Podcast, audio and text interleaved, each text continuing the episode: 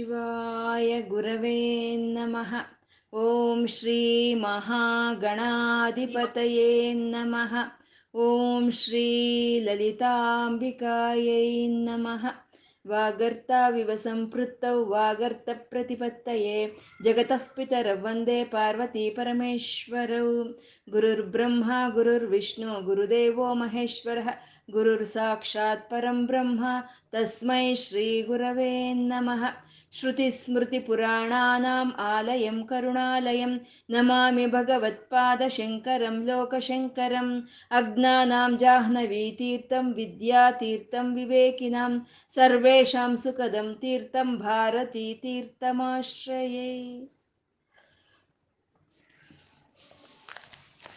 ಶಿವಾನಂದ ಲಹರಿ ಪ್ರತಿಪಾದ್ಯವಾದಂಥ ಪ್ರತಿಪಾದ್ಯ ದೇವರಾದಂಥ ಪರಮಶಿವನು ಅವನು ಮೂರು ಕಣ್ಣಿನವನು ಆಗಿದ್ದಾನೆ ಜಟಾಜೂಟಗಳನ್ನು ಧರಿ ಬಿಟ್ಕೊಂಡು ಸರ್ಪಗಳನ್ನೇ ಕಂಠಹಾರವನ್ನಾಗಿ ಮಾಡಿಕೊಂಡು ಒಂದು ಮೃಗಚರ್ಮವನ್ನು ಧರಿಸಿ ಮೃಗವನ್ನು ಕೈಯಲ್ಲಿ ಹಿಡ್ಕೊಂಡು ಆ ಅಮ್ಮನ ಜೊತೆ ಕೂಡಿ ಅವನು ನಮ್ಮ ಹೃದಯಕ್ಕೆ ಬರಲಿ ಅಂತ ಆಹ್ವಾನವನ್ನು ಕೊಡ್ತಾ, ನಮ್ಮ ಹೃದಯದಲ್ಲಿ ಆನಂದ ತರಂಗಗಳನ್ನು ಎಬ್ಬಿಸ್ತಾ ಇರೋ ಸಾಂಬ ಸದಾಶಿವನಿಗೆ ನತಿರಿಯಂ ನಮಸ್ಕಾರ ಮಾಡಿಕೊಳ್ಳೋಣ. ಇದೀರಾ ಎಲ್ಲ? ಇದೀರಾ ಎಲ್ಲರೂ? Okay okay. ಈ ಶಿವ ಶಿವಶಕ್ತಿಯರ ಒಂದು ವೈಭವ ದರ್ಶನವನ್ನು ನಮಗೆ ಗುರುಗಳು ಶಂಕರರು ನಮಗೆ ಮಾಡಿಸ್ತಾ ಇದ್ದಾರೆ. ಈ ಶಿವಾನಂದ ಲಹರಿ ಅನ್ನೋ ಈ ಸ್ತೋತ್ರ. ಇದು ಒಂದು ಭಕ್ತಿ ಶಾಸ್ತ್ರ ಅಂತ ಹೇಳ್ಕೊಳ್ತಾ ಇದ್ದೀವಿ. ಅಂದರೆ ಅಧ್ಯಯನ ಮಾಡೋ ಅಂಥದ್ದು ಅಧ್ಯಯನ ಮಾಡೋ ಅಂಥದ್ದು ಅಂದರೆ ಆ ಭಕ್ತಿ ಅಂದರೆ ಏನು? ಆ ಭಕ್ತನಾದ ಒಂದು, ಆ ಭಕ್ತನ ಮನಸ್ಸು ಹೇಗಿರಬೇಕು? ಅದರ ಒಂದು ಸ್ವರೂಪ ಏನು ಅಂತ ಎಲ್ಲ ವಿಷಯಗಳನ್ನು ತೊಳು, ತಿಳಿಸ್ಕೊಡೋ ಅಂಥ ಒಂದು ಅಧ್ಯಯನ ಶಾಸ್ತ್ರ ಇದು ಅಂತ ಹೇಳ್ಬೋದು. ನಾವು ಇದನ್ನ ಆವಾಗ ಆವಾಗ ಆವಾಗ ಆವಾಗ ಅಧ್ಯಯನ ಮಾಡ್ಕೊಳ್ತಾ ಇದ್ರೆ ನಮ್ಮ ಮನಸ್ಸು ಹೇಗಿದೆ? ನಾವು ಎಲ್ಲಿದ್ದೀವಿ? ನಾವು ಯಾವ ರೀತಿ ನಾವು ನಮ್ಮ ಮನಸ್ಸನ್ನು ನಾವು ಪರಿವರ್ತನೆ ಮಾಡ್ಕೋಬೇಕು ಅನ್ನೋ ವಿಷಯಗಳು ನಮಗೆ ಇಲ್ಲಿ ಅರ್ಥ ಆಗುತ್ತೆ. ಅಂದರೆ ನಾವು ಒಂದು ನಮ್ಮ ಮನಸ್ಸನ್ನು ಪರಿವರ್ತನೆ ಮಾಡ್ಕೋಬೇಕು, ಆ ಪರಮಾತ್ಮನ ಕಡೆ ನಮ್ಮ ಮನಸ್ಸು ತಿರುಗಬೇಕು ಅನ್ನೋದು ನಮಗಿದ್ರೆ ಆ ಉಪದೇಶವನ್ನು ಕೊಡೋದಕ್ಕೆ ಆದಿಶಂಕರರು, ಜಗದ್ಗುರುಗಳಾದ ಆದಿಶಂಕರರು ಯಾವಾಗಲೂ ನಮ್ಗೆ ತಯಾರಾಗೇ ಇರ್ತಾರೆ ಆ ಉಪದೇಶಗಳನ್ನು ಕೊಡೋದಕ್ಕೆ. ಆ ಪರಮಾತ್ಮನನ್ನ ಹೀಗೆ ಅಂತ ತಿಳ್ಕೊಳ್ಳೋದಕ್ಕೆ ಯಾರಿಗೂ ಸಾಧ್ಯ ಇಲ್ಲ. ಆ ಪರಮಾತ್ಮನ ತತ್ವ ಹೀಗೆ ಅಂತ ಹೇಳೋದಕ್ಕೆ ಅದು ಮನಸ್ಸಿಗಾಗ್ಲಿ, ವಾಕ್ಗಾಗ್ಲಿ ಅದು ಸಾಧ್ಯ ಇಲ್ದಲೇ ಇರೋವಂಥದ್ದು. ಅದೇ ಮನೋ ವಾಚಾಮ ಗೋಚರ. ಆ ಪರತತ್ವ ಹೀಗೆ ಅಂತ ಅದು ಯಾರಿಗೂ ತಿಳಿಪಡಲ್ಲ. ಯಾಕೆಂದ್ರೆ ನಮ್ಮ ಬುದ್ಧಿಯಿಂದ ಆ ಕಡೆಗಿರೋ ಒಂದು ಅದು ಪರತತ್ವ. ನಮ್ಮ ಬುದ್ಧಿಯಿಂದ ಹೇಗೆ ತಿಳ್ಕೊಳ್ತೀವಿ ನಾವು? ನಮ್ಮ ಕಣ್ಣನ ಎದುರು ಇರೋ ವಸ್ತು ಆದರೆ ನಮಗೆ ತಿಳಿಯುತ್ತೆ. ನಮ್ಮ ಕಣ್ಣಿನ ದೃಷ್ಟಿಯಿಂದ ಆ ಕಡೆ ಇರೋವಂಥ ವಸ್ತುಗಳು ನಮ್ಗೆ ಕಾಣಿಸಲ್ವೋ? ನಮ್ಮ ಬುದ್ಧಿಗೆ ಮೀರಿ ಇರೋವಂಥ ಪರತತ್ವ ನಮಗೆ ಅರ್ಥ ಆಗೋದಲ್ಲ. ಅಂದರೆ, ಆ, ಪರಮಾತ್ಮನ ಒಂದು ಒಂದು ತತ್ವವನ್ನ ಪೂರ್ತಿ ಅರ್ಥ ಮಾಡ್ಕೊಳ್ಳೋದಕ್ಕೂ ಯಾರಿಂದಲೂ ಸಾಧ್ಯ ಇಲ್ದಿದ್ರು ಆ ಪರಮಾತ್ಮನ ಅನುಗ್ರಹ ಅನ್ನೋದು ನಮಗೆ ಬೇಕಲ್ವಾ? ಆ ಪರಮಾತ್ಮನ ಅನುಗ್ರಹ ನಮಗೆ ಬೇಕು ಅಂದ್ರೆ ಅವನ ಮೇಲೆ ಭಕ್ತಿ ಬೇಕು. ಅವನ ಮೇಲೆ ಭಕ್ತಿ ಇರಬೇಕು ಅಂತಂದ್ರೆ ನಾವು ಅವನ ಮೇಲೆ ಪ್ರೀತಿ ನಮ್ಗೆ ಜಾಸ್ತಿ ಆಗಬೇಕು. ಅಂದ್ರೆ ಅವನ ಬಗ್ಗೆ ನಾವು ತಿಳ್ಕೊಳ್ತಾ ತಿಳ್ಕೊಳ್ತಾ ಹೋದಷ್ಟು ಅವನ ಮೇಲೆ ಪ್ರೀತಿ ಜಾಸ್ತಿ ಆಗುತ್ತೆ. ಅವನ ಬಗ್ಗೆ ತಿಳ್ಕೊಳ್ತಾ ತಿಳ್ಕೊಳ್ತಾ ಹೋದಷ್ಟು ಆ ಪ್ರೀತಿ ಅನ್ನೋದು ನಮ್ಮಲ್ಲಿ ಜಾಸ್ತಿ ಆಗ್ತಾ ಆಗ್ತಾ ಬರುತ್ತೆ. ಯಾವಾಗ ಪ್ರೀತಿ ಜಾಸ್ತಿ ಆಗುತ್ತೋ ಯಾವಾಗ ನಾವು ಯಾ ಪ್ರೀತಿಸ್ತೀವೋ ಅವರೇ ನಮ್ಮ ಅಂತರಂಗದಲ್ಲಿ ಇರ್ತಾರಲ್ವ ಹಾಗೆ ಆ ಪರಮಾತ್ಮನ ಮೇಲೆ ಆ ಭಕ್ತಿ, ಪ್ರೀತಿ ಅನ್ನೋದು ಜಾಸ್ತಿ ಆದಾಗ ಅವನು ನಮಗೆ ಪರಮಾಂತರಂಗನು, ನಮ್ಮ ಪರಮ ಆಪ್ತನಾಗ್ತಾನೆ ಅವನು ಅಂತ. ಆ ಪರಮಾಪ್ತನಾಗಿ ನಮ್ಮ ಮನಸ್ಸಿನಲ್ಲಿ ಪದ್ಮಾಸನವನ್ನು ಹಾಕಿ ಕೂತ್ಕೊಂಡ ಆ ಪರಮಾಪ್ತನು ಅವನು ನಮ್ಮ ಯೋಗಕ್ಷೇಮವನ್ನು ನೋಡ್ತಾ ನಮಗೆ ಈ ಇಹಲೋಕಕ್ಕೆ ಬೇಕಾಗಿರೋ ಅಂಥ ಒಂದು ಐಶ್ವರ್ಯಗಳಾಗ್ಬೋದು, ಪರಲೋಕಕ್ಕೆ ಬೇಕಾಗಿರೋ ಅಂಥ ಒಂದು ಸುಖಗಳು, ಒಂದು ಶಾಶ್ವತವಾದಂಥ ಮೋಕ್ಷ ಪಡ್ಕೊಳ್ಳೋದಕ್ಕೆ ನಾವು ಏನು ಕೆಲಸ ಮಾಡಬೇಕು ಅಂತ ನಮ್ಮನ್ನು ಪ್ರಚೋದನೆ ಮಾಡೋ ಅಂಥ ಒಂದು ಒಂದು ಪ್ರಚೋದನೆ ಮಾಡಿ ನಮ್ಮಲ್ಲಿ ಅಂಥ ಕೆಲಸಗಳು ಮಾಡಿಸೋ ಅಂಥವನು ಮತ್ತು ಶಾಶ್ವತವಾಗಿರೋ ಅಂಥವನು ಮತ್ತು ನಮ್ಮಲ್ಲೂ ನಮ್ಮ ಆಚೆನೋ ವ್ಯಾಪಿಸ್ಕೊಂಡಿರೋ ಅಂತ ಸರ್ವಜ್ಞನು ಅವನು. ಮತ್ತೆ ದಯಾಕರಸ್ಯ, ಇಷ್ಟು ಗುಣಗಳಿದ್ರೆ ಆಗಲ್ಲ, ದಯೆ ದಯೆ ತುಂಬಿಕೊಂಡಿರೋ ಅಂತ ಅವನು. ಅಂತ ಇಷ್ಟು ತಿಳಿದ್ರೆ ಸಾಕು ನನಗೆ ನಿನ್ನ ಬಗ್ಗೆ, ನಿನ್ನ ತತ್ವವನ್ನು ತಿಳ್ಕೊಳ್ಳೋದಕ್ಕೆ ಸಂಪೂರ್ಣ ಯಾರಿಗೂ ಸಾಧ್ಯ ಇಲ್ಲ. ಇಷ್ಟು ತಿಳಿದ್ರೆ ಸಾಕು ನನಗೆ. ಕಿಂ ವೇದಿತಂ ಭಯ ಇನ್ನೇನು ತಿಳ್ಕೊಬೇಕು ನಾನು? ಇಷ್ಟು ತಿಳಿದ್ರೆ ಸಾಕು. ಇಷ್ಟು ನಿನ್ನನ್ನು ತಿಳ್ಕೊಂಡು ನಾನು ನೀನೇ ನನಗೆ ಪರಮಾಪ್ತನು ನೀನು. ನನ್ನ ಸ್ನೇಹಿತನು, ನನ್ನ ತಾಯಿ ತಂದೆ ಗುರು, ಎಲ್ಲ ನೀನೇ ನನಗೆ ಅಂತ ಹೇಳಿ ನನ್ನ ಮನಸ್ಸಿನಲ್ಲಿ ಚಿಂತನೆ ಮಾಡ್ತಾ ಇದ್ದೀನಿ ಅಂತ ಗುರುಗಳು ಹೇಳಿದ್ರು. ಅಂದ್ರೆ ಅವನ ಮೇಲೆ ಪ್ರೀತಿ ಬೆಳ್ಕೊಳ್ಳೋದಕ್ಕೋಸ್ಕರ, ಅವನ್ನ ಅನುಗ್ರಹ ಪಡ್ಕೊಳ್ಳೋದಕ್ಕೋಸ್ಕರ ಎಷ್ಟು ತಿಳ್ಕೊಬೇಕೋ ಅಷ್ಟು ತಿಳ್ಕೊಂಡ್ರೆ ಸಾಕು. ಆ ಪರತತ್ವ ಅನ್ನೋದು ಸಂಪೂರ್ಣ ಯಾರಿಗೂ ತಿಳಿಪಡಲ್ಲ ಅಂತ. ಮತ್ತೆ ಅಂತ ಪರಮಾತ್ಮನನ್ನ ಆ ಒಂದು, ಆ ಭಕ್ತಿ ವೈಭವವನ್ನೇ ನಮ್ಗೆ ಇವಾಗ ತೋರಿಸ್ತಾ ಇದ್ದಾರೆ. ಭಕ್ತಿ ವೈಭವ ಅಂದ್ರೆ ಭಕ್ತಿ ಅಂದ್ರೆ ಸುಮ್ಮನೆ ಆ ಭಕ್ತಿ ಏನು ಅಂದ್ರೆ ತಿಳಿತು. ಇವಾಗ ಆ ವೈಭವಕ್ಕೆ ಹೊರಟೋಗಿದ್ದೀವಿ ನಾವು. ಅಂದ್ರೆ ಆಳಕ್ಕೆ, ಆ ಭಕ್ತಿಯ ಆಳಕ್ಕೆ ಹೊರಟು ಹೋಗ್ತಾ ಇದ್ದೀವಿ. ಅಂದ್ರೆ ಒಬ್ಬ ರಾಜ ಒಂದು ರಾಜ್ಯವನ್ನು ಪರಿಪಾಲನೆ ಮಾಡ್ತಾ ಇದ್ದಾನೆ ಅಂದ್ರೆ ಅವನು ಸುಮ್ಮನೆ ಪರಿಪಾಲನೆ ಮಾಡ್ತಾನೆ. ಆದ್ರೆ ಎಲ್ಲಾ ರೀತಿಯಲ್ಲೂ ಅವನು ಉತ್ತಮವಾಗಿ ಪರಿಪಾಲನೆ ಮಾಡ್ತಾ ಇದ್ದಾನೆ ಅಂದ್ರೆ ಒಂದು ರಾಜ್ಯಭಾರವನ್ನು, ವೈಭವವಾಗಿ ರಾಜ್ಯವನ್ನು ಆಳ್ತಾ ಇದ್ದಾನೆ ಅಂತ ಹೇಳ್ತೀವಲ್ವ? ಹಾಗೆ ಭಕ್ತಿ ಇರೋದು ಬೇರೆ. ಇಲ್ಲಿ ಆ ವೈಭವ ವೈಭವದೊಳಕ್ಕೆ, ಆ ಭಕ್ತಿ ವೈಭವದೊಳಕ್ಕೆ ಶಂಕರರು ನಮ್ಮನ್ನ ಎಳ್ಕೊಂಡು ಹೋಗ್ತಾ ಇರೋವಂಥದ್ದು ಆ, ಪರಮಾತ್ಮನ ಒಂದು ಮನಸ್ಸನ್ನು ಗೆದ್ಕೋಬೇಕು ಅಂದರೆ, ಪರಮಾತ್ಮನ ಸೇರಬೇಕು ಅಂತಂದರೆ, ಆರು ಇದನ್ನು ಹೇಳ್ತಾ ಇದ್ದಾರೆ ಅಲ್ಲಿ, ಯಾಗ, ಯಜ್ಞ ಜ್ಞಾನ, ಧ್ಯಾನ ಮತ್ತು ಪ್ರಾಣಾಯಾಮ ಈ ಮುಂತಾದೆಲ್ಲ ಇವು ಈ ಇವರಿಂದ ನಾವು ಈ ಮಾರ್ಗಗಳಿಂದ ಪರಮಾತ್ಮನ ನಾವು ಪಡ್ಕೊಳ್ತೀವಿ. ಅಂದ್ರೆ ಇದನ್ನ ಭಕ್ತಿಗೆ ಅಂಗಗಳು ಅಂತ ಹೇಳ್ತೀವಿ. ಭಕ್ತಿಯಲ್ಲಿ ಅಂಗಗಳಿವು ಒಂದು ಯೋಗ, ಒಂದು ಯಾಗ, ಒಂದು ಯಜ್ಞ, ಒಂದು ಹೋಮವಾಗ್ಬೋದು, ಒಂದು ಪೂಜೆ, ಪುನಸ್ಕಾರಗಳು, ಮತ್ತೆ ಪ್ರಾಣಾಯಾಮ ಅನ್ನುವಂಥದ್ದು ಧ್ಯಾನ, ಜ್ಞಾನ ಇವೆಲ್ಲವನ್ನು ಆ ಭಕ್ತಿಯಲ್ಲಿ ಅಂಗಗಳಾಗಿರೋ ಅಂಥವು ಮತ್ತೆ ಪರಮಾತ್ಮನು ಏಕನು ಅಲ್ವಾ? ಏಕನಾದಂಥ ಪರಮಾತ್ಮನನ್ನ ಪಡ್ಕೊಳ್ಳೋದಕ್ಕೆ ಇಷ್ಟು ಮಾರ್ಗಗಳ ಅಂದ್ರೆ ನಮ್ದು ಯಾವಾಗಲೂ ಅನೇಕವೇ ಅಲ್ವಾ? ನಾವು ಅನೇಕದಿಂದ ಏಕದೊಳಕ್ಕೆ ಹೋಗ್ಬೇಕಾಗಿರೋ ಅಂಥವ್ರು. ಹಾಗಾಗಿ ಎಲ್ಲ ಸಂಪೂರ್ಣ ಯಾಗ, ಯಜ್ಞ, ಒಂದು ಪ್ರಾಣಾಯಾಮ, ಒಂದು ಧ್ಯಾನ, ಜ್ಞಾನ ಇವೆಲ್ಲವನ್ನು ಗಿಂತ ಉತ್ತಮವಾಗಿರೋ ಅಂಥದ್ದು ಅಂದ್ರೆ ಅದೇ ಭಕ್ತಿ ಅಂತ. ಅಂದ್ರೆ ಭಕ್ತಿ ಇದ್ರೆ ಸಾಕು, ಇವೆಲ್ಲ ಬೇಡ ಅಂತ ಅಲ್ಲ. ಇವು ಯಾವ್ದು ಮಾಡಿದ್ರು, ಯಾಗ ಮಾಡ್ತೀಯೋ, ಹೋಮ ಮಾಡ್ತೀಯೋ, ಪೂಜೆ ಮಾಡ್ತೀಯೋ, ಪ್ರಾಣಾಯಾಮ ಮಾಡ್ತೀಯೋ, ಜ್ಞಾನವೋ, ಧ್ಯಾನವೋ, ಯಾವುದಾದ್ರೂ ಸರು ಭಕ್ತಿ ಭಕ್ತಿಯಿಂದ ತುಂಬಿರ್ಬೇಕದು. ಅದು ಭಕ್ತಿಯಿಂದ ತುಂಬಿ ಇದ್ರೆ ಆ ಸಿದ್ಧಿಯನ್ನು ಅದು ಕೊಡುತ್ತೆ. ಯಾಕೆಂದ್ರೆ ನಾವು ಇವಾಗ ಒಂದು ಹೋಮವಾಗ್ಬೋದು, ಒಂದು ಯಾಗವಾಗ್ಬೋದು, ಒಂದು ಯಾವುದೇ ಆದ್ರೂ ನಾವು ಪರಿಪೂರ್ಣವಾಗಿ ನಾವು ಮಾಡೋದಕ್ಕಾಗೋದಿಲ್ಲ. ಯಾಕೆಂದ್ರೆ ನಮ್ಮ ಮನಸ್ಥೈರ್ಯ ಅಂತದಲ್ಲ ನಮ್ಗಂತ ಸ್ಥೈರ್ಯ ಇಲ್ಲ ನಮ್ಮ ಮನಸ್ಸಿಗೆ, ಮತ್ತೆ ನಮ್ಗಂತ ಜ್ಞಾನವೂ ಇಲ್ಲ. ಹಾಗಾಗಿ ಅದನ್ನು ನಾವು ಒಂದು ಭಕ್ತಿಯ ಆಲಂಬನೆಯನ್ನು ತಗೊಂಡು ಹೋದ್ರೆ ಅದೇ ಪರಿಪೂರ್ಣತ್ವವನ್ನು ಗೊಳಿಸೋ ಅಂಥದ್ದು ಅಂತ ಇಲ್ಲಿ ಹೇಳ್ತಾ ಗುರುಗಳು. ನಿತ್ಯ ಅಂತ ಪ್ರೀತಿ ಆ ಪರಮಾತ್ಮನ ಮೇಲೆ ಅಂತ ಪ್ರೀತಿ ಇರೋ ಅಂಥದ್ದೇ ಅದನ್ನೇ ಶುದ್ಧ ಭಕ್ತಿ ಅಂತ ಹೇಳ್ತಾರೆ. ಅಂದರೆ ಪ್ರೀತಿ, ಆ ಪರಮಾತ್ಮನ ಮೇಲೆ ಪ್ರೀತಿ ಪ್ರೀತಿ ಪ್ರೀತಿ ಬಿಟ್ಟರೆ ಇನ್ನೇನು ಇದಿಲ್ಲ. ಅಂಥದನ್ನೇ ಒಂದು ಶುದ್ಧ ಭಕ್ತಿ ಅಂತ ಹೇಳ್ತಾರೆ. ಆ ಶುದ್ಧ ಭಕ್ತಿ ಯಾರಲ್ಲಿ ಇರುತ್ತೋ ಅವರು ನಿತ್ಯ ಶುದ್ಧರಾಗ್ತಾರೆ. ಯಾವಾಗಲೂ ಶುದ್ಧರೇ ಅವರು. ಆ ಪರಮಾತ್ಮನ ಮೇಲೆ ಪ್ರೀತಿ ಇರುವಂಥವ್ರು ಅವರು ಅವರು ನಿರಂತರ ಶುದ್ಧವಾಗಿರ್ತಾರೆ.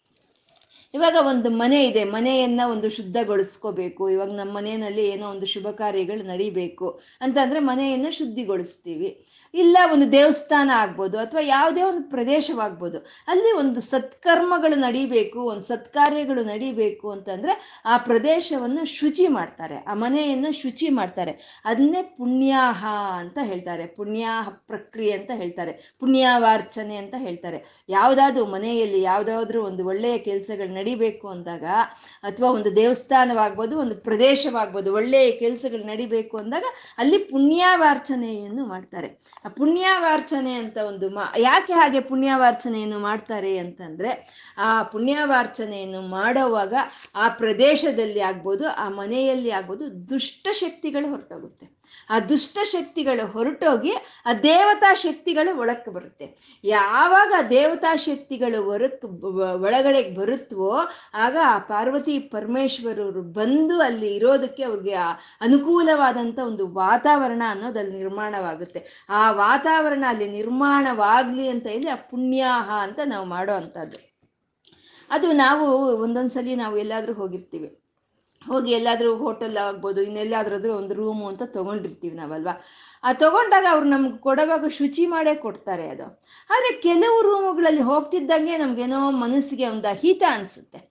ಯಾಕೆಂದರೆ ಅಲ್ಲಿ ಅದಕ್ಕೆ ಮುಂಚೆ ಏನೋ ಒಂದು ಮದ್ಯಪಾನವೋ, ಒಂದು ಸಿಗರೇಟು ಅಂಥದ್ದೆಲ್ಲ ಮಾಡಿರ್ತಾರೆ ಅವರು. ಅದು ಎಷ್ಟು ಶುಭ್ರ ಮಾಡಿ ಕೊಟ್ರು ನಮಗೆ ಒಂದು ಹಿತ ಅನ್ನೋದು ಇರೋದಿಲ್ಲ. ಆ ವಾತಾವರಣದಲ್ಲಿ ಅದುಷ್ಟ ಪರಿಣಾಮ ಅನ್ನೋದು ಇರುತ್ತೆ.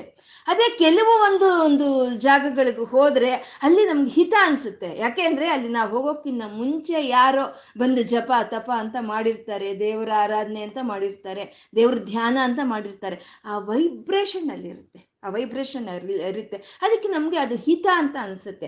ಹಾಗೆ ಮನೆ ಆಗ್ಬೋದು, ದೇವಸ್ಥಾನ ಆಗ್ಬೋದು, ಒಂದು ಪ್ರದೇಶವಾಗ್ಬೋದು, ಅಲ್ಲಿ ಒಂದು ನೆಗೆಟಿವ್ ಫೋರ್ಸಸ್ ಅಂತ ಇವಲ್ವಾ? ಆ ನೆಗೆಟಿವ್ ಇರೋ ಅಂಥ ಒಂದು ಎಲ್ಲ ದುಷ್ಟ ಪರಿ, ಒಂದು ಶಕ್ತಿಗಳು ಹೊರಟೋಗಿ, ಆ ದೈವತಾ ಶಕ್ತಿಗಳು ಬಂದು, ಅಲ್ಲಿ ಆ ಪಾರ್ವತಿ ಪರಮೇಶ್ವರರು ಅಲ್ಲಿ ಬಂದು ನೆಲೆಸೋದಕ್ಕೆ ಅನುಕೂಲವಾದಂಥ ವಾತಾವರಣ ಅಲ್ಲಿ ಏರ್ಪಾಟಾಗಲಿ ಅಂತ ಹೇಳಿ ನಾವು ಪುಣ್ಯಾಹ ಅಂತ ಮಾಡೋ ಅಂಥದ್ದು. ಆ ಪುಣ್ಯಾಹ ಅಂತ ಮಾಡೋವಾಗ ಅಲ್ಲಿ ಏನು ಬೇಕಾಗುತ್ತೆ ಅಂದರೆ ಒಂದು ಕಲಶ ಬೇಕಾಗುತ್ತೆ. ಮತ್ತು ಆ ಕಲಶನ ಅನ್ನಕ್ಕೆ ಒಂದು ದಾರವನ್ನು ಸುತ್ತಿರ್ತಾರೆ. ಮತ್ತು ಆ ಕಲಶದೊಳಗೆ ಒಂದು ನೀರನ್ನು, ಜಲವನ್ನು ತಗೊಳ್ತಾರೆ. ಅದರ ಮೇಲೆ ಒಂದು ಎಳೆಯದಂಥ ಮಾವಿನ ಚಿಗುರನ್ನು ಇಡ್ತಾರೆ. ಅದ್ರ ಮೇಲೆ ಒಂದು ಕಲೆ, ಒಂದು ತೆಂಗಿನಕಾಯಿ, ಪೂರ್ಣ ಕಲಶ, ಒಂದು ತೆಂಗಿನಕಾಯಿ ನಾರಿಕೇಳವನ್ನು ಇಡ್ತಾರೆ. ಅಷ್ಟಿದ್ರೆ ಆಗಲ್ಲ ಪುಣ್ಯಾಹ ಮಂತ್ರಗಳು ಇರಬೇಕಲ್ವ? ಆ ಮಂತ್ರಗಳದಿಂದಿಗೆ ಆ ಪುಣ್ಯಾಹವನ್ನು ಹೇಳ್ತಾರೆ. ಅಂದ್ರೆ ಈ ಇಲ್ಲಿ ಶರೀರಾಗಾರ ಶುದ್ಧಿಂ ಅಂತ ಹೇಳ್ತಾ ಇದ್ದಾರೆ ಇನ್ನು ಈ ಮುಂದಿನ ಶ್ಲೋಕದಲ್ಲಿ. ಶರೀರಾಗಾರ ಶುದ್ಧಿಂ ಅಂತಂದ್ರೆ ಈ ಶರೀರ ಅನ್ನೋದು ಇದೊಂದು ಮನೆನಂತೆ. ಈ ಶರೀರ ಮನೆ ಯಾರಿಗೆ ಅಂದ್ರೆ ಆತ್ಮಕ್ಕೆ. ಆ ಆತ್ಮಕ್ಕೆ, ನಮ್ಮ ಆತ್ಮಕ್ಕೆ ಈ ಶರೀರ ಅನ್ನೋದು ಮನೆ ಆಗಿದೆ. ಯಾವಾಗ ಈ ಶರೀರ ಶುಚಿಯಾಗಿರುತ್ತೋ, ಯಾವಾಗ ಅದ್ರ ಮನೆ ಶುಚಿಯಾಗಿರುತ್ತೋ, ಆವಾಗ ಆತ್ಮ ಅನ್ನೋದು ಅಲ್ಲಿ ಆನಂದವಾಗಿ ಅಲ್ಲಿ ಅದು ನಿಲ್ಲಿಸುತ್ತೆ ಅಲ್ವಾ ಹಾಗೆ ಈ ಶರೀರ ಅನ್ನೋದು ಶುದ್ಧಿ ಆಗಬೇಕು ಈ ಶರೀರ ಅನ್ನೋದು ಶುದ್ಧಿ ಆಗೋದಕ್ಕೆ ಈ ಶರೀರಕ್ಕೆ ಯಾವ ರೀತಿ ಪುಣ್ಯಾಹ ಮಾಡ್ಕೋಬೇಕು ನಾವು ಅನ್ನೋದನ್ನ ಗುರುಗಳು ಇನ್ನು ಈ ಮುಂದಿನ ಶ್ಲೋಕದಲ್ಲಿ ಹೇಳ್ತಾ ಇದ್ದಾರೆ ಸುಮ ಹೇಳಿ ಭಕ್ತೋ ಭಕ್ತಿ ಗುಣಾವೃತೆ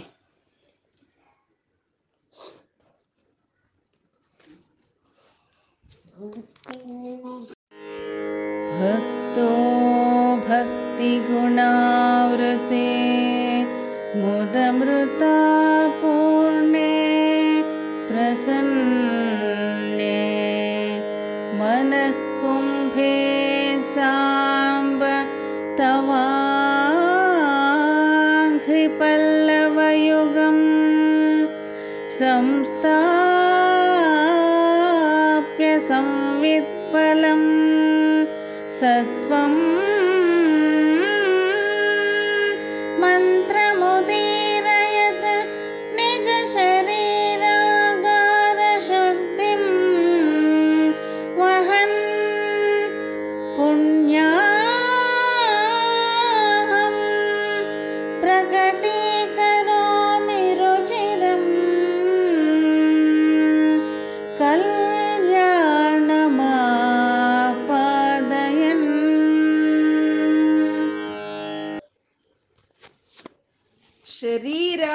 ಶರೀರಾಗಾರ ಶುದ್ಧಿಂ ಅಂತ ಇದ್ದಾರೆ ಅಂದ್ರೆ ನಮ್ಮ ಶರೀರ ಅನ್ನೋ ಆಗಾರ, ಅಂದ್ರೆ ನಮ್ಮ ಶರೀರ ಅನ್ನೋ ಈ ಮನೆ ಈ ಆತ್ಮ ನೆಲೆಸ್ಬೇಕು ಇಲ್ಲಿ, ಆತ್ಮ ಸಂತೋಷವಾಗಿ ಒಂದು ಅದರ ಪೂರ್ಣ ಅವಧಿ ಅದು ಈ ಶರೀರದಲ್ಲಿ ಆತ್ಮ ನಿಲ್ಲಿಸ್ಬೇಕು ಅಂದ್ರೆ ಈ ಶರೀರ ಅನ್ನೋದು ಶುದ್ಧಿ ಆಗಬೇಕು ಅಂತ.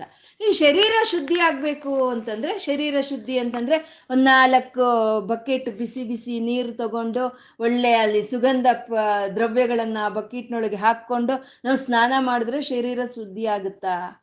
ಮಡಿ, ಆಚಾರ ಅಂತ ಹೇಳ್ತಾ ಇದ್ರೆ ಈ ಶರೀರ ಶುದ್ಧಿ ಆಗುತ್ತಾ? ಅಂತಂದ್ರೆ ಆಗುತ್ತೆ. ಅದು ಬಾಹ್ಯವಾಗಿ ಮೇಲ್ಗಡೆ ಶರೀರ ಶುದ್ಧಿ ಆಗುತ್ತೆ ಹೊರತು ಈ ಶರೀರದ ಒಳಗೆ ಸೂಕ್ಷ್ಮ ಶರೀರ ಅಂತ ಒಂದಿರುತ್ತೆ. ಆ ಸೂಕ್ಷ್ಮ ಶರೀರ ಶುದ್ಧಿ ಆಗಲ್ಲ.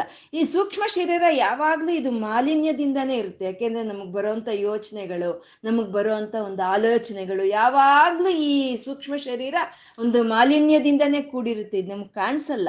ನಮ್ಮ ಸೂಕ್ಷ್ಮ ಶರೀರ ನಮಗೆ ಕಾಣಿಸಲ್ಲ. ಹಾಗಾಗಿ ನಾವು ಹೀಗೆ ಹೋಗ್ತಾ ಇದ್ದೀವಿ ಅದನ್ನ ಅದು ನೋಡೋ ಹಾಗಿದ್ರೆ ಅದು ಯಾವಾಗಲೂ ಮಾಲಿನ್ಯವೇ.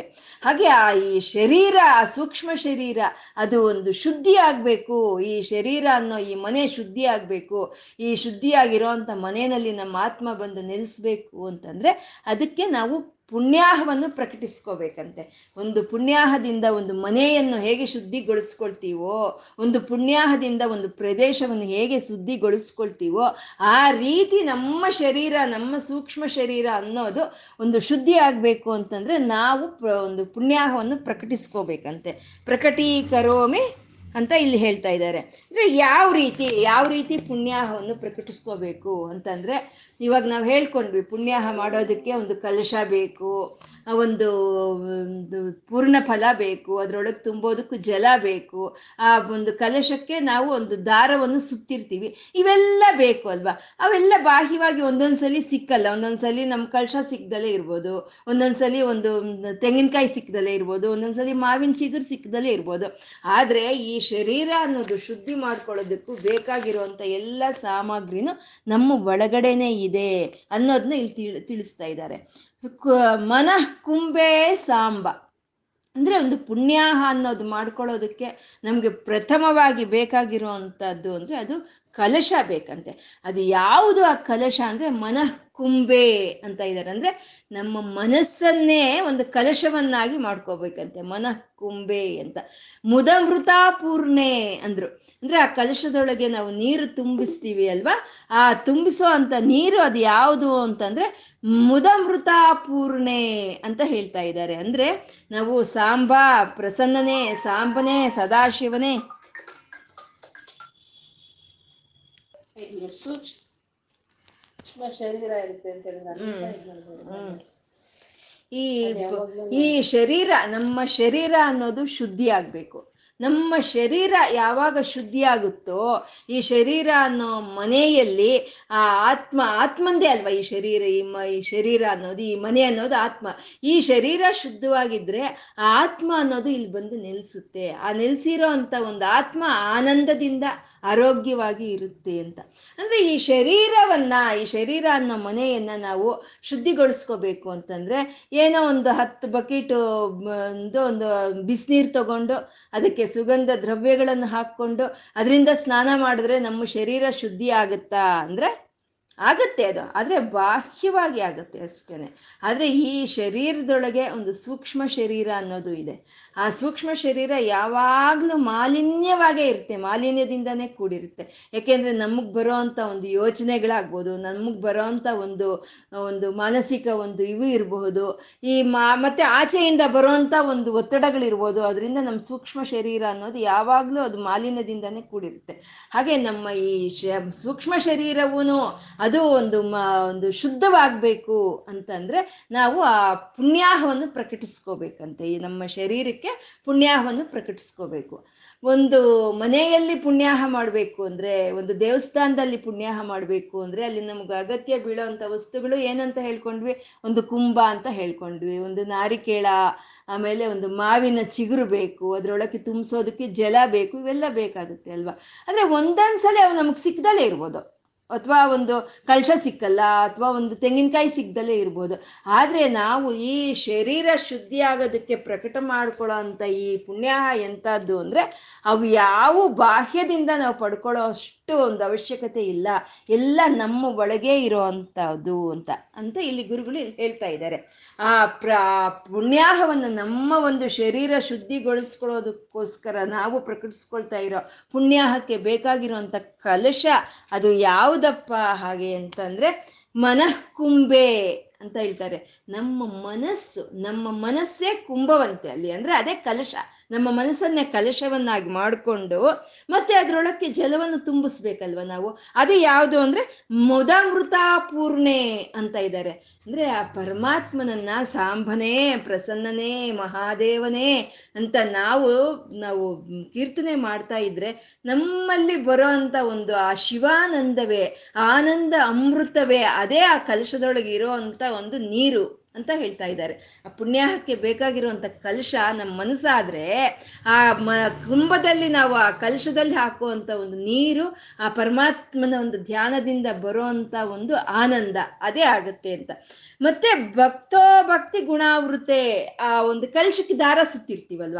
ಆ ಆ ಕಲಶಕ್ಕೆ ಸುತ್ತುವಂಥ ದಾರ ಅದು ಯಾವುದಪ್ಪ ಅಂತಂದ್ರೆ ಗುಣ ಭಕ್ತೋ ಭಕ್ತಿ ಗುಣಾವೃತೆ ಅಂತ ಇದ್ರೆ ಭಕ್ತಿ. ಭಕ್ತಿ ಅನ್ನೋ ಒಂದು ದಾರವನ್ನ ನಮ್ಮ ಮನಸ್ಸು ಅನ್ನೋ ಒಂದು ಕಲಶಕ್ಕೆ ಸುತ್ತಬೇಕಂತೆ. ಅಂದ್ರೆ ನಮ್ಮ ಮನಸ್ಸು ಭಕ್ತಿಯಿಂದ ಸುತ್ತುವರೆದಿರ್ಬೇಕು ಅಂತ ಇಲ್ಲಿ ಹೇಳ್ತಾ ಇದ್ದಾರೆ.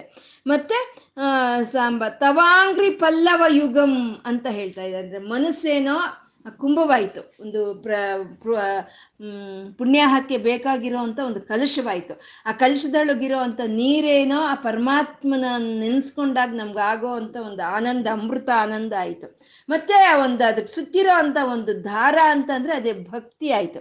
ಮತ್ತೆ ಅದ್ರ ಮೇಲೆ ಮಾವಿನ ಚಿಗುರು ಇಡ್ತೀವಲ್ವ ಪುಣ್ಯಾಹಕ್ಕೆ? ಆ ಮಾವಿನ ಚಿಗುರು ಏನಪ್ಪ ಅಂದರೆ ತವಾಂಗ್ರಿ ಪಲ್ಲವ ಯುಗಂ ಅಂತ ಹೇಳ್ತಾ ಇದ್ದಾರೆ. ಅದು ನಿನ್ನ ಪಾದಗಳೇ, ನಿನ್ನ ಪಾದಗಳನ್ನೇ ಆ ಕಳಶದ ಮೇಲೆ ಆ ಮಾವಿನ ಚಿಗುರು ಹಿಟ್ಟಂಗೆ ಇಡಬೇಕು ಅಂತ.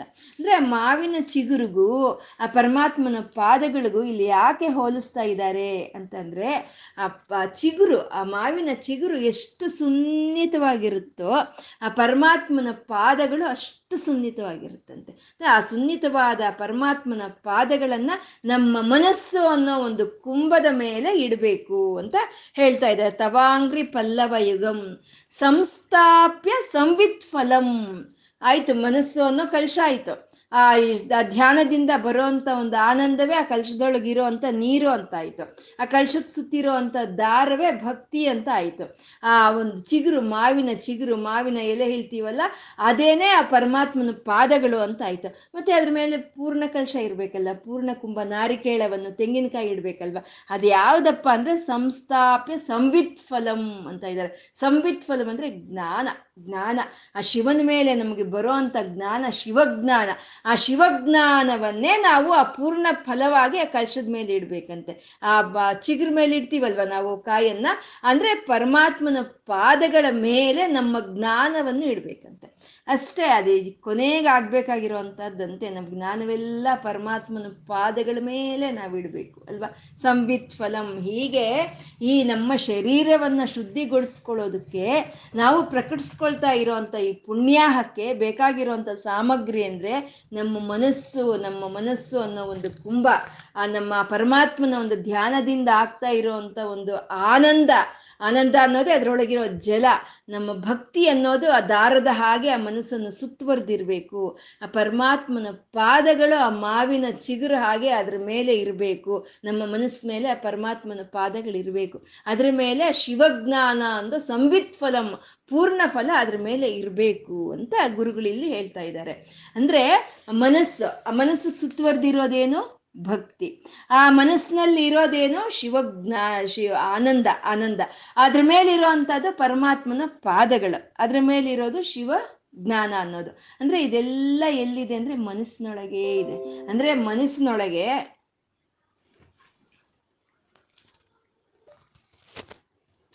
ಅಂದ್ರೆ ಇದೆಲ್ಲ ಮನಸ್ಸಿನಲ್ಲೇ ಇದೆ. ಅಂದ್ರೆ ಮನಸ್ಸಿನಲ್ಲಿ ಮನಸ್ಸಿನಲ್ಲಿ ಆ ಪರಮಾತ್ಮನ ಮೇಲೆ ಭಕ್ತಿನೂ ಮನಸ್ಸಿನಲ್ಲೇ ಇದೆ.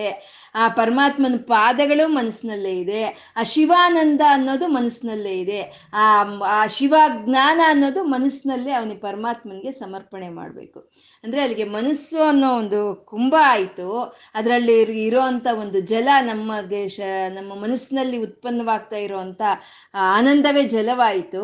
ಮತ್ತೆ ಅಲ್ಲಿ ಕಟ್ಟಿರುವಂಥ ದಾರ್ವೆ ಭಕ್ತಿ ಆಯಿತು. ಅದ್ರ ಮೇಲೆ ಇಟ್ಟು ಇರುವಂಥ ಪಲ್ಲವಗಳು, ಅದು ಪರಮಾತ್ಮನ ಪಾದಗಳಾಯಿತು. ಅದ್ರ ಮೇಲೆ ಇಟ್ಟಿರೋ ಅಂಥ ಒಂದು ಫಲ ಅಂದರೆ ಅದು ನಮ್ಮ ಜ್ಞಾನ ಅನ್ನೋದಾಯ್ತು. ಇವಾಗೆಲ್ಲ ಸಂಪೂರ್ಣ ಇಲ್ಲಿ ಆ ಪುಣ್ಯಾಹಕ್ಕೆ ತಯಾರಾಗೋಯ್ತು. ಆ ಕಲಶ ಅನ್ನೋದು ಪೂರ್ತಿ ತಯಾರಾಯಿತು.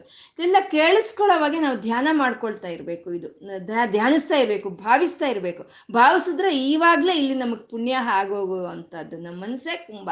ಅದ್ರ ಮೇಲೆ ಇರೋಂತ ಪರಮಾತ್ಮನ ಪಾದಗಳೇ ಆ ಮಾವಿನ ಚಿಗುರು ಅಂತ. ಅದ್ರ ಮೇಲೆ ಇಟ್ಟಿರೋ ಅಂತ ಒಂದು ಜ್ಞಾನವೇ ಅದೇ ಸಂವಿತ್ ಫಲ, ಅದೇ ಪೂರ್ಣ ಫಲ ಅಂತ ಭಾವಿಸ್ಕೊಳ್ತಾ ಇದ್ರೆ ಇಷ್ಟಕ್ಕಾಗೋಗುತ್ತಾ ಪುಣ್ಯ? ಆಗೋಲ್ಲ. ಮಂತ್ರ ಒಂದು ಬೇಕಲ್ವಾ? ಆ ಮಂತ್ರ ಯಾವುದಪ್ಪ ಅಂದ್ರೆ ಸತ್ವಂ ಮಂತ್ರ ಮುದೀರಯತ್ ಅಂತ ಹೇಳ್ತಾ ಇದ್ದಾರೆ. ಸತ್ವಂ ಮಂತ್ರ ಮುದೀರಿಯತ್ ಆ, ನಾವು, ಆ, ಇಷ್ಟೆಲ್ಲ ರೆಡಿ ಮಾಡಿಕೊಂಡು ನಾವು ಪುಣ್ಯಾಹಕ್ಕೆ ಪ್ರಕಟ, ಪುಣ್ಯಾಹವನ್ನು ಪ್ರಕಟಿಸ್ಕೊಳ್ಳೋವಾಗ ನಾವಲ್ಲಿ ಹೇಳಬೇಕಾಗಿರುವಂಥ ಮಂತ್ರಗಳು ಯಾವುದಂದ್ರೆ ಸತ್ವ ಮಂತ್ರಗಳಂತೆ. ಅಂದರೆ ಆ ಮಂತ್ರ ಸತ್ವ ಸತ್ವದ ಒಂದು ಸತ್ವವಾಗಿ ಇರಬೇಕು ಮಂತ್ರಗಳು ಅಂತ. ಅಂದ್ರೆ ಸತ್ವ ಮಂತ್ರಗಳಿಂದ ಯಾವಾಗಲೂ ಆ ದೇವರ ಒಂದು ಅನುಗ್ರಹವನ್ನು ಪಡ್ಕೊಳ್ಳೋ ಅಂಥದ್ದೇ ಸತ್ವ ಮಂತ್ರಗಳು. ಆ ಪರಮಾತ್ಮನ ಒಂದು ಅನುಗ್ರಹವನ್ನು ನಾವು ಸಂಪಾದನೆ ಮಾಡ್ಕೊಳ್ಳೋದಕ್ಕೆ ಇರೋ ಒಂದು ಸಾತ್ವಿಕವಾದಂಥ ಒಂದು ಪೂಜೆ, ಒಂದು ಸತ್ವವಾಗಿರೋ ಅಂಥ ಒಂದು ಮಂತ್ರಗಳು ಅಂತ. ಮತ್ತೆ ರಜೋಗು ರಜೋಗುಣದಿಂದ ಕೂಡಿರುವಂಥ ಮಂತ್ರಗಳು, ತತ್ವಗುಣದಿಂದ ಕೂಡಿರುವಂಥ ಮಂತ್ರಗಳಿಂದ ನಮ್ಗೆ ಜ್ಞಾನನೂ ಬರಲ್ಲ, ಮುಕ್ತಿನೂ ಸಿಕ್ಕಲ್ಲ ಆ ಪರಮಾತ್ಮನ ಅನುಗ್ರಹನೂ ನಮಗೆ ಸಿಕ್ಕೋದಿಲ್ಲ. ರಜೋಗುಣಗಳಿಂದ ಈ ಪ್ರಪಂಚದಲ್ಲಿ ನಮಗೆ ಬೇಕಾಗಿರೋ ಅಂಥ ಒಂದು ಐಶ್ವರ್ಯಗಳನ್ನು ಪಡ್ಕೊಳ್ಳೋ ಅಂಥದ್ದು ಮದುವೆ ಆಗಲಿ ಅಂತನೋ ಮಕ್ಕಳಾಗಲಿ ಅಂತನೋ, ಮತ್ತಿನ್ನೊಂದೋ, ಮತ್ತೊಂದೋ ಯಾವುದೋ ರಜೋಗುಣಗಳಿಂದ ಪಡ್ಕೊಳ್ಳೋ ಅಂಥದ್ದು. ಮತ್ತು ಈ ತತ್ವಗುಣದಿಂದ ಪಡ್ಕೊಳ್ಳೋ ಅಂಥದ್ದು ಅಂತಂದರೆ ನಾನೇ ಈ ಪ್ರಪಂಚವನ್ನೆಲ್ಲ ನಾನೇ ಆಳಬೇಕು. ಎಲ್ಲರೂ ನನ್ನ ಒಂದು ಮಾತಿನಲ್ಲೇ ನಡ್ಕೋಬೇಕು ಅನ್ನೋದು, ಮತ್ತೆ ಬೇರೆಯವ್ರು ಹಾಳಾಗೋಗ್ಬೇಕು ಅನ್ನೋ ಅಂಥದ್ದು ಇದನ್ನೇ ತತ್ವ ಒಂದು ಆರಾಧನೆ ಅಂತ ಹೇಳ್ತಾರೆ. ಇದು ಶುದ್ಧ ಪ್ರಯೋ, ಒಂದು ಕ್ಷುದ್ರ ಪ್ರಯೋಗ ಅಂತ ಹೇಳ್ತಾರೆ. ಇದರಿಂದ ಯಾವತ್ತೂ ಆ ಪರಮಾತ್ಮನ ಅನುಗ್ರಹ ಅನ್ನೋದು ಪಡ್ಕೊಳ್ಳೋದಕ್ಕಾಗೋದಿಲ್ಲ. ಯಾವತ್ತಿದ್ರೂ ಸತ್ವವಾಗಿ ಒಂದು ಆರಾಧನೆ ಮಾಡೋ ಅಂಥದ್ದು ಅದನ್ನೇ ಭಕ್ತಿ ಅಂತ ಹೇಳೋದು. ಸತ್ವವಾಗಿ ಆರಾಧನೆ ಮಾಡಿದಂತ ಒಂದು ಪ್ರಹ್ಲಾದ ಆಗ್ಬೋದು, ಒಂದು ಧ್ರುವನಾಗ್ಬೋದು ಅಥವಾ ಒಂದು ಮಾರ್ಕಂಡೇಯನಾಗ್ಬೋದು ಶಂಕರರಾಗ್ಬೋದು, ಇದೆಲ್ಲ ಸತ್ವವಾದ, ಸತ್ವ ಭಕ್ತಿ ಇದು. ಇವರು ಭಕ್ತರ, ರಾವಣಾಸರನು ಬಂಡಾಸರನು ಅವರು ಭಕ್ತರು ಅಂತ ಹೇಳಕ್ಕಾಗುತ್ತಾ? ರಾವಣಾಸರನು, ಭಂಡಾಸರನು ಇವರೆಲ್ಲಾನು ಬೇರೆಯವರ ಒಂದು ನಾಶನವನ್ನು ಬಯಸಿದವರು ಅಲ್ವಾ? ಅವ್ರದ್ದೆಲ್ಲ ಯಾವತ್ತಿದ್ದು ರಜೋ ಸತ್ವ, ರಜೋ ತಮೋ ಗುಣಗಳಿಂದ ಕೂಡಿರೋ ಒಂದು ಆರಾಧನೆ. ನಾವು ನಮ್ಮ ಶರೀರ ಶುದ್ಧಿ ಆಗಬೇಕು ಅಂತ ನಾವಿಲ್ಲಿ ಪ್ರಕಟಿಸ್ಕೊಳ್ತಾ ಇರೋ ಅಂಥ ಒಂದು ಪುಣ್ಯಾಹದಲ್ಲಿ ನಾವು ಹೇಳೋ ಅಂಥ ಮಂತ್ರಗಳು ಸತ್ವದಿಂದ ಕೂಡಿರಬೇಕು. ಆ ಸತ್ವದಿಂದ ಕೂಡಿರೋ ಅಂಥ ಮಂತ್ರಗಳಾದರೆ ನಾವು ಪರಮಾತ್ಮನ ಅನುಗ್ರಹವನ್ನು ಪಡ್ಕೊಳ್ತೀವಿ. ಅದರಿಂದ ನಮ್ಮ ಶರೀರ ಶುದ್ಧಿ ಆಗುತ್ತೆ ಅಂತ. ಮತ್ತೆ ಸತ್ವ, ಸತ್ವಂ ಮಂತ್ರ ಮುದೀರೆಯತ್. ಸತ್ವ ಅಂತಂದ್ರೆ ಪ್ರಾಣಶಕ್ತಿ ಅಂತನೂ ಆಗುತ್ತೆ ಅಲ್ವಾ? ಸತ್ವ ಅಂತಂದ್ರೆ ಸತ್ವ ಇದೆ ಇನ್ನು ಅಂತ ನಾವು ಹೇಳ್ತೀವಲ್ವಾ? ಅಂದ್ರೆ ಶಕ್ತಿ ಇದೆ, ಪ್ರಾಣಶಕ್ತಿ ಅಂತ. ಅಂದ್ರೆ ನಾವು ಇವಾಗ ಪ್ರಕಟಿಸ್ಕೊಳ್ತಾ ಇರೋವಂಥ ಈ ಪುಣ್ಯಾಹದಲ್ಲಿ ಈ ಮನಸ್ಸನ್ನ, ಈ ಪರಮಾತ್ಮನ ಪಾದಗಳನ್ನ, ಭಕ್ತಿಯನ್ನ, ನಮ್ಮ ಜ್ಞಾನವನ್ನ ಎಲ್ಲ ಅಲ್ಲಿ ತಯಾರು ಮಾಡಿ, ಕಲಶವನ್ನಾಗಿ ಮಾಡಿ ಇಟ್ಕೊಂಡಿದೀವಲ್ವಾ? ಇವಾಗ ನಾವು ಮಾಡ್ತಾ ಇರೋವಂಥ ಈ ಮಂತ್ರ ಸತ್ವದಿಂದ ಮಾಡಬೇಕು ಅಂದರೆ ನಮ್ಮ ಪ್ರಾಣಶಕ್ತಿಯಿಂದ ಮಾಡಬೇಕು ಅಂತ. ನಮ್ಮ ಉಸಿರಿನಿಂದ ನಾವು ಮಾಡಬೇಕು ಅಂತ. ಅಂದರೆ ಆ ರೀತಿ ನಾವು ಒಂದು ಕಲಶವನ್ನು ಮನಸ್ಸಿನಲ್ಲೇ ತಯಾರು ಮಾಡಿಕೊಂಡು ನಾವು ಹೇಳೋ ಅಂಥ ಮಂತ್ರ, ಸತ್ವ ಮಂತ್ರ ಯಾವುದು ಅಂತಂದರೆ ಅದೇ ಪಂಚಾಕ್ಷರಿ ಮಂತ್ರ ಅಂತ. ಪಂಚಾಕ್ಷರಿ ಮಂತ್ರವೇ ಸತ್ವ ಮಂತ್ರ ಅಂತ. ನಾವು ಆ ರೀತಿ ನಮ್ಮ ಮನಸ್ಸನ್ನೇ ಕುಂಭ ಅಂತ ತಿಳ್ಕೊಂಡು ಆ ಪರಮಾತ್ಮನ ಒಂದು ಧ್ಯಾನದಿಂದ ನಮ್ಗೆ ಆಗ್ತಾ ಇರೋವಂಥ ಆನಂದವನ್ನೇ ಅಮೃತ ಅಂತ, ಆ ಪ ಪ, ಕಲಶದ ಮೇಲೆ ಇರೋವಂಥ ಚಿಗುರೆ ಪರಮಾತ್ಮನ ಪಾದಗಳು, ಆ ಪಾದಗಳ ಮೇಲೆ ಇರೋವಂಥದ್ದೇ ಆ ಪರಮಾತ್ಮನ ಮೇಲೆ ನನಗಿರುವಂಥ ಭಕ್ತಿ ಅಂತ ತಿಳ್ಕೊಂಡು ನಾವು ನಮ್ಮ ಶ್ವಾಸದೊಂದಿಗೆ ಈ ಪಂಚಾಕ್ಷರಿ ಮಂತ್ರವನ್ನು ಜಪಿಸ್ಕೊಂಡ್ರೆ ಆವಾಗ ನಮ್ಮ ಶರೀರ ಶುದ್ಧಿ ಆಗುತ್ತೆ ಅಂತ. ಈ ಪಂಚಾಕ್ಷರ ಮಂತ್ರ ಅನ್ನೋದು, ಪಂಚಾಕ್ಷರಿ ಮಂತ್ರ ಅನ್ನೋದು ಗುರುವಿನ ಮೂಲಕ ನಾವು ಉಪದೇಶವನ್ನು ಪಡ್ಕೋಬೇಕು. ಗುರುವಿನ ಮೂಲಕ ಉಪದೇಶವನ್ನು ಪಡ್ಕೊಂಡ್ರೆ ಅದು ಸಿದ್ಧ ಮಂತ್ರವಾಗುತ್ತೆ ಅದು. ಅದು ಸಿದ್ಧ ಮಂತ್ರ ಅಂತ ಹೇಳ್ತಾರೆ. ನಾವು ಹಾಗೆ ಮಾಡ್ಕೊಂಡ್ವಿ ಅಂತ ಅಂದ್ರೆ ಅದನ್ನ ಸಾಧ್ಯ ಮಂತ್ರ ಅಂತ ಹೇಳ್ತಾರೆ. ಅಂದ್ರೆ ನಾವು ಆ ಮಂತ್ರವನ್ನು ನಾವು ಜಪಿಸ್ಕೊಳ್ತಾ ಇದ್ರೆ ನಮಗಾಗಿ ನಾವೇ ನಾವು ಸಾಧ್ಯ ಮಾಡ್ಕೋಬೇಕು ಅದನ್ನ. ಸಾಧ್ಯ ಮಾಡ್ಕೋಬೇಕು, ಅಲ್ವಾ? ಇವಾಗ ಒಂದು ಗಿಡದಲ್ಲಿ ಒಂದೇನೋ ಒಂದು ರೆಂಬೆ, ಒಂದು ಕೊಂಬು, ಒಂದು ರೆಂಬೆ ಕಟ್ ಮಾಡ್ಕೊಂಡು ಬಂದು ನಾವು ನೆಟ್ಟಿದ್ರೆ ಅದಕ್ಕೆ ನಾವು ಮೆನ್ಯೂರ್ ಹಾಕಬೇಕು, ಇನ್ನೊಂದು ಹಾಕಬೇಕು, ಮತ್ತೊಂದು ಹಾಕಬೇಕು, ಅದನ್ನ ಅದು ಬೆಳೆದು ವೃಕ್ಷ ಆಗೋ ಹಾಗೆ ನಾವು ಸಾಧ್ಯಪಡಿಸ್ಕೋಬೇಕು ಅದನ್ನ. ಅಲ್ವಾ? ಅದೇ ಒಂದು ನರ್ಸರಿಯಿಂದ ಒಂದು ಚೆನ್ನಾಗಿ ಗ್ರಾಫ್ಟ್ ಮಾಡಿರೋ ಅಂತ ಒಂದು ಗಿಡವನ್ನು ನಾವು ತಂದ್ರೆ ಅದಕ್ಕೆ ಅವರು ಪೋಷಕ ಪದಾರ್ಥಗಳು ಹಾಕಿರ್ತಾರೆ, ಮೆನ್ಯೂರ್ ಹಾಕಿರ್ತಾರೆ. ಅದು ಆವಾಗ ಅದು ಗಿಡವಾಗಿ ಅದು ಬರುತ್ತೆ. ಅದು ಸಿದ್ಧವಾಗಿ, ಗಿಡವಾಗಿ ಬರೋದಕ್ಕೆ ಸಿದ್ಧವಾಗಿರುತ್ತೆ. ಹಾಗೆ ನಾವು ಯಾವಾಗ ಗುರುವಿನ ಮುಖೇನ ನಾವು ಈ ಪಂಚಾಕ್ಷರಿ ಮಂತ್ರ ಉಪದೇಶವನ್ನು ಪಡ್ಕೊಳ್ತೀವೋ, ಆವಾಗ ಅವ್ರ ಧ್ಯಾನ, ಅವ್ರ ಭಕ್ತಿ, ಅವ್ರ ಸಾಧನೆ ಅನ್ನೋದನ್ನ ಸೇರಿಸ್ಕೊಂಡು ಆ ಮಂತ್ರ ಅನ್ನೋದು ನಮಗೆ ಕೊಡ್ತಾರೆ. ಅಲ್ವಾ? ಅಲ್ಲಿಂದ ನಮ್ಗೆ ಸಿದ್ಧಿ ಅನ್ನೋದು ಸಿಕ್ಕುತ್ತೆ. ಅಂದ್ರೆ ಇವಾಗ ಒಂದು ಇನ್ನೂರು ಬೆಟ್ ಮೆಟ್ಲು ಇರೋ ಅಂತ ಒಂದು ಬೆಟ್ಟವನ್ನು ನಾವು ಹತ್ತಬೇಕು ಅಂದ್ರೆ ನಮ್ಮ ತಂದೆನೋ ನಮ್ಮ ಗುರುನೋ ಯಾರೋ ಒಂದು ನೂರು ಮೆಟ್ಲು ಹತ್ತಿಸ್ಬಿಟ್ರೆ ಅಲ್ಲಿಂದ ನಾವು ಅಲ್ಲಿ ಹೋಗ್ಬೋದು. ಅದು ನಮ್ಗೆ ಸಿದ್ಧಿ ಆಗುತ್ತೆ. ನಾವು ಮೊದಲನೇ ಮೆಟ್ಲಿಂದ ಹತ್ಕೊಂಡು ಹೋಗ್ಬೇಕು ಅಂದ್ರೆ ನಾವು ಸಾಧ್ಯ ಪಡ್, ಪಡಿಸ್ಕೋಬೇಕು ಅಲ್ವಾ? ಹಾಗೆ ಈ ಪಂಚಾಕ್ಷರಿ ಮಂತ್ರ ಅನ್ನೋದು ನಾವು ನಮ್ಮಾಗ ನಾವೇ ಮಾಡ್ಕೊಂಡ್ರೆ ಮಾಡ್ಕೋಬಾರ್ದು ಅಂತ ಏನಿಲ್ಲ. ಮಾಡ್ಕೊಂಡ್ರೆ ನಾವು ಆ ಸಿದ್ಧಿಗೆ ಸಾಧ್ಯ ಪಡಿಸ್ಕೋಬೇಕು. ನಾವು ಅನೇಕ ವಿಧವಾಗಿ ಸಾಧನೆಗಳಿಂದ ಇದು ಮಾಡ್ಕೋಬೇಕು. ಅದೇ ಒಂದು ಗುರುವಿನ ಮೂಲಕ ನಾವು ಆ ಪಂಚಾಕ್ಷರಿ ಮಂತ್ರವ, ಉಪದೇಶವನ್ನು ತಗೊಂಡ್ರೆ ನಮ್ಗೆ ಸಿದ್ಧಿ ಅನ್ನೋದು ನಮಗೆ ಸಿದ್ಧಿ ಆಗುತ್ತೆ ಅಂತ. ಹಾಗೆ ಅದಕ್ಕೆ ಈ ಪಂಚಾಕ್ಷರಿ ಮಂತ್ರವನ್ನು ನಮಗೆ ಯಾರಾದರೂ ಗುರುಗಳು ಉಪದೇಶ ಮಾಡಬೇಕು ಅಂದರೆ ಅವರು ಒಂದು ವರ್ಷ ಕಾಲ ತಗೊಳ್ತಾರಂತೆ. ತಗೊಂಡು ನಮ್ಮ ಒಂದು ಶ್ರದ್ಧೆಯನ್ನು, ನಮ್ಮ ಒಂದು ಭಕ್ತಿಯನ್ನು ಪರೀಕ್ಷೆ ಮಾಡಿ ಅವರು ನಮಗೆ ಅದನ್ನ ಉಪದೇಶವನ್ನು ಕೊಡ್ತಾರಂತೆ. ಅಂಥದ್ದು ಈ ಪಂಚಾಕ್ಷರಿ ಮಂತ್ರ ಅನ್ನೋದು ಇನ್ನು ಓಂ ನಮ ಶಿವಾಯ ಅಂತ ಹೇಳೋದೇ ಇದೇ ಪಂಚಾಕ್ಷರಿ ಮಂತ್ರ ಅಂತೆ. ಇದಕ್ಕೆ ಎಷ್ಟು ಒಂದು ಸಿದ್ಧಿ ಇದೆ ಅಂತಂದರೆ ನಾವು ಮನುಷ್ಯರು ಸಾಮಾನ್ಯ ಯಾವುದಾದ್ರೂ ಒಂದು ಸಿಕ್ಕಿದ್ರೆ ನಾವೇನು ತೃಪ್ತಿ ಪಡಲ್ಲ ಅಲ್ವಾ? ಇವಾಗ ಪಂಚಾಕ್ಷರಿ ಮಂತ್ರ ಸಿಕ್ತು ಅಂತಂದ್ರೆ ಇನ್ನೂ ಒಂದೇನೋ ಒಂದು ಮಂತ್ರ ಬೇಕು ಅಂತ ಉಪದೇಶ ತಗೊಂಡಿದ್ರೆ ನಾವು ಆ ಮಂತ್ರಕ್ಕೂ ಸಿದ್ಧಿ ಕೊಡಿಸೋ ಅಂತ ಒಂದು ಶಕ್ತಿ ಇರೋ ಅಂತ ಮಂತ್ರ ಇದು ಈ ಪಂಚಾಕ್ಷರಿ ಮಂತ್ರ ಅಂತ ಹೇಳೋದು. ನಮ್ಮ ಮನಸ್ಸನ್ನ, ನಮ್ಮ ಮನಸ್ಸೇ ಒಂದು ಕಲಶ ಅಂತ ತಿಳ್ಕೊಂಡು ನಾವು ಆ ನಮ್ಮ ನಮ್ಮ ಇದರಲ್ಲಿ ಹಾಕ್ತಾ ಇರುವಂತ ಆನಂದವೇ ಅದರಲ್ಲಿ ಇರುವಂತ ಜಲ ಅಂತ, ಆ ಪರಮಾತ್ಮನ ಪಾದಗಳೇ, ಆ ನನ್ನ ಮನಸ್ಸಿನ ಮನಸ್ಸಿನ ಮೇಲೆ ಆ ಚಿಗುರಾಗಿ ಆ ಪರಮಾತ್ಮನ ಪಾದಗಳಿದೆ. ಅದರ ಮೇಲೆ ನನ್ನ ಶಿವಜ್ಞಾನ ಅನ್ನೋ ಒಂದು ಪೂರ್ಣ ಫಲ ಇದೆ ಅಂತ ನಾವು ಧ್ಯಾನಿಸ್ತಾ, ನಾವು ಈ ಪಂಚಾಕ್ಷರಿ ಮಂತ್ರವನ್ನು ನಾವು ಯಾವಾಗ ಜಪ ಮಾಡ್ತಾ ಇರ್ತೀವೋ, ನಮ್ಮ ಶ್ವಾಸದೊಂದಿಗೆ ಮಾಡ್ತಾ ಇರ್ತೀವೋ, ಆವಾಗ ನಮ್ಮ ಶರೀರದಿಲ್ಲ ಇಲ್ಲಿ ಇರೋವಂಥ ಪ್ರತಿ ಒಂದು ಕಣವು ಪ್ರತಿ ಒಂದು ಅಣುನು ಶುದ್ಧವಾಗಿ ಹೋಗುತ್ತಂತೆ ಆ ಪಂಚಾಕ್ಷರಿ ಮಂತ್ರದ ಒಂದು ಒಂದು ಕಂಪನೆಗಳು ಅನ್ನೋದು ನಮ್ಮ ಶರೀರ ಪೂರ್ತಿ ಅದು ಪ್ರತಿಧ್ವನಿಸ್ತಾ ನಮ್ಮ ಶರೀರ ಪೂರ್ತಿ ಶುದ್ಧಗೊಳ್ ಶುದ್ಧಗೊಳ್ಳುತ್ತಂತೆ. ಅಂದ್ರೆ ಆ ರೀತಿ ನಾವು ಪುಣ್ಯಾಹವನ್ನು ಪ್ರಕಟಿಸ್ಕೋಬೇಕು ಅಂತ ಇಲ್ಲಿ ಗುರುಗಳು ಹೇಳ್ತಾ ಇದ್ದಾರೆ. ಈ ಶರೀರ ಅನ್ನೋ ಒಂದು ಈ ಮನೆಯಲ್ಲಿ ನಾವು ಶುದ್ಧಿಗೊಳಿಸ್ಕೋಬೇಕು ಅಂದ್ರೆ ಆ ಪುಣ್ಯಾಹವನ್ನು ಈ ರೀತಿ ನಾವು ಮಾಡಿಕೊಂಡು ಈ ರೀತಿ ಪುಣ್ಯಾಹವನ್ನು ಪ್ರಕಟಿಸ್ಕೋಬೇಕು ಅಂತ. ಅದರಿಂದ ರುಚಿ ರುಚಿರಂ ಕಲ್ಯಾಣ ಮಾಪಾದಯನ್ ಆ ರೀತಿ ಪುಣ್ಯಾಹವನ್ನು ನಮ್ಮ ಮನಸ್ಸಿಗೆ ನಾವು ಮಾಡಿಕೊಂಡ್ರೆ ಆವಾಗ ನಮ್ಮ ಈ ಶರೀರ ಅನ್ನೋದು ಶುದ್ಧಿಕೊಂಡು ಕಲ್ಯಾಣ ಮಾಪಾದಯನ್ ಸಮಸ್ತ ಕಲ್ಯಾಣಗಳು ನಮಗೆ ಆಗುತ್ತೆ ಅನ್ನೋದನ್ನ ಗುರುಗಳು ನಮಗೆ ಈ ಶ್ಲೋಕದಲ್ಲಿ ತಿಳಿಸ್ಕೊಡ್ತಾ ಇದ್ದಾರೆ. ಮುಂದಿನ ಶ್ಲೋಕ ಹೇಳಿ. ॐ नायां बुधिमादरेण सुमनस्सङ्घाः समुद्यन्मनो मन्थानं दृढभक्तिर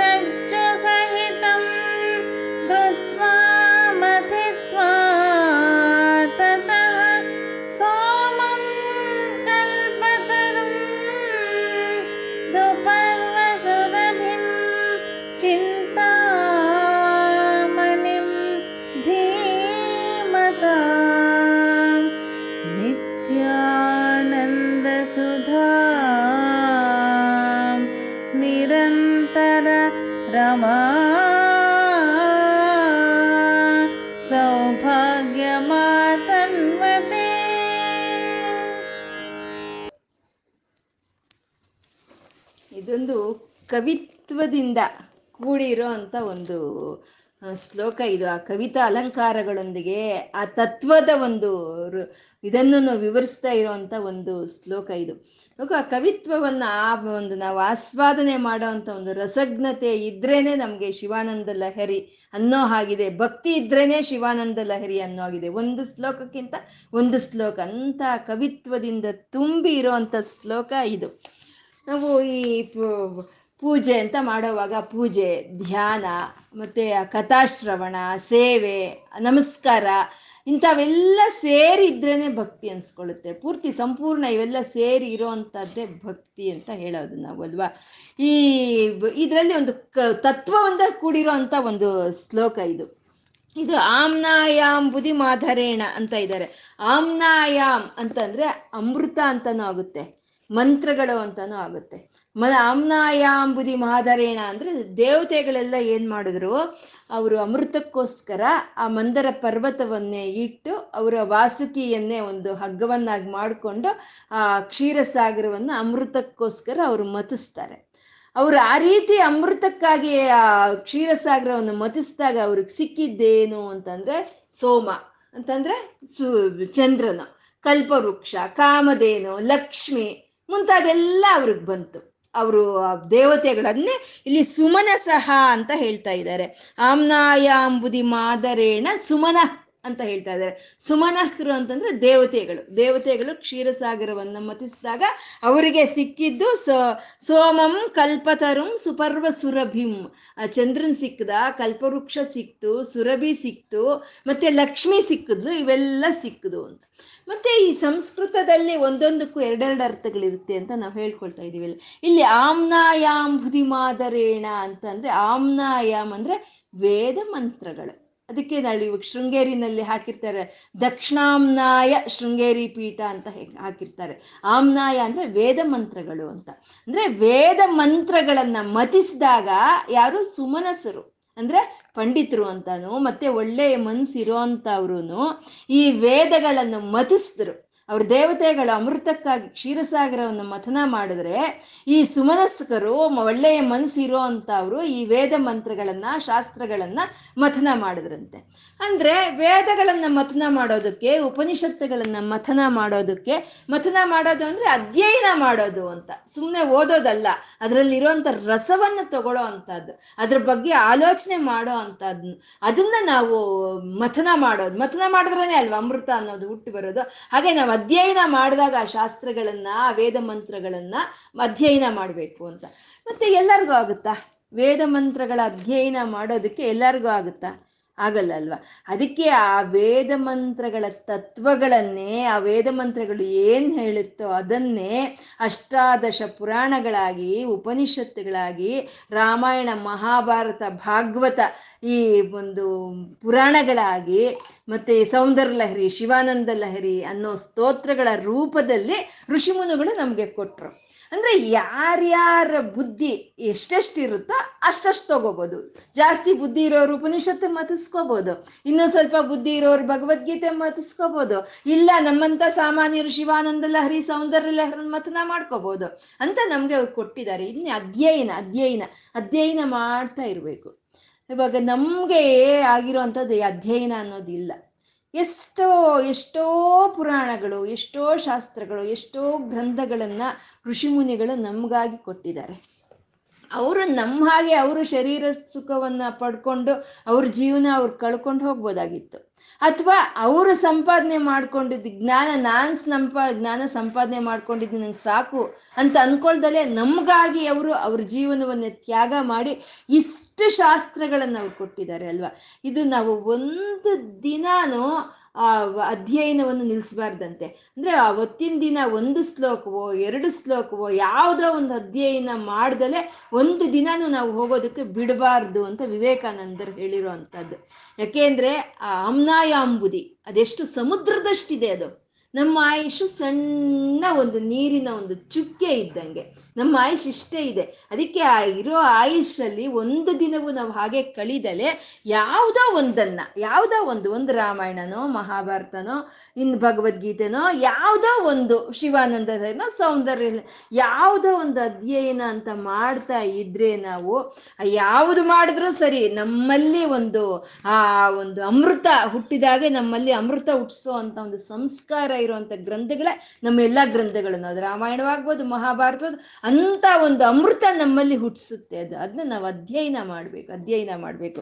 ಅದೇ ಆಮ್ನಾಯಾಂಬುದಿ ಮಾದರೇಣ ಸುಮನ ಸಂಗಾಹ ಸಮುದ್ಯನ್ಮನೋ ಮಂಥಾನಂ ಅಂತ ಒಂದು, ಆ ಒಂದು ಗ್ರಂಥಗಳನ್ನು ನಾವು ಅಧ್ಯಯನ ಮಾಡೋವಾಗ ದೃಢ ಭಕ್ತಿ ರಜ್ಜು ಸಹಿತಂ ಕೃತ್ವ. ಕೃತ್ವ ಅಂದ್ರೆ ಮಾಡೋದು. ಆ ರೀತಿ ಮಾಡೋವಾಗ ದೃಢ ಭಕ್ತಿ ಅನ್ನೋ ಒಂದು ಹಗ್ಗವನ್ನು ಕಟ್ಟಿರ್ಬೇಕಂತೆ. ಅಂದ್ರೆ ಯಾವ್ದು ರಾಮಾಯಣನೋ, ಮಹಾಭಾರತನೋ ಭಾಗವತ್ವೋ ವೇದಗಳೋ, ಉಪನಿಷತ್ತುಗಳೋ, ಏನು ನೀನು ಅಧ್ಯಯನ ಮಾಡ್ತೀಯೋ, ಯಾವ ಗ್ರಂಥಗಳನ್ನು ನೀನು ಓದೋಕ್ ಶುರು ಮಾಡ್ತೀಯೋ, ಅದರಲ್ಲಿ ಭಕ್ತಿ ಅನ್ನೋ ಒಂದು ಒಂದು ಹಗ್ಗವನ್ನು ಕಟ್ಟಿರ್ಬೇಕಂತೆ. ಅವರು ವಾಸುಕಿಯನ್ನು ಕಟ್ಟಿದ್ರು ಅಲ್ವಾ? ಮಂದಿರ ಪರ್ವತಕ್ಕೆ ವಾಸುಕಿಯನ್ನು ಕಟ್ಟಿದ್ರು. ಹಾವನ್ನ ಕಟ್ಟಿ ಅವರು ಮಥನ ಮಾಡಿದ್ರು. ನಾವು ಭಕ್ತಿ ಅನ್ನೋ ಒಂದು ಹಗ್ಗವನ್ನು ಕಟ್ಟಿ ನಾವು ಆ ಪುರಾಣಗಳನ್ನ ಆ ಶಾಸ್ತ್ರಗಳನ್ನ ಮತಿಸ್ಬೇಕಂತೆ. ಒಳ್ಳೆಯ ಮನಸ್ಸಿಂದ ಸುಮನಃ ಅಂತ ಇಲ್ಲಿ ಹೇಳ್ತಾ ಇದ್ದಾರೆ. ಕೃತ್ವ ಮತಿತ್ವ ತತಃ. ಅವಾಗ ಏನ್ ಬರುತ್ತೆ? ಅವ್ರಿಗೇನು ಬಂತು? ದೇವತೆಗಳಿಗೇನು ಬಂತು? ಅವರು ಅಮೃತವನ್ನು ಮ- ಹಾಗೆ ಅವರು ಮಂದಿರ ಪರ್ವತನ ಕಡ್ದಾಗ ಅವ್ರಿಗೆ ಸೋಮ, ಚಂದ್ರನು ಬಂದ. ಕಲ್ಪತರು ಬಂತು, ಕಲ್ಪವೃಕ್ಷ ಅವೆಲ್ಲ ಬಂತು ಅವ್ರಿಗೆ.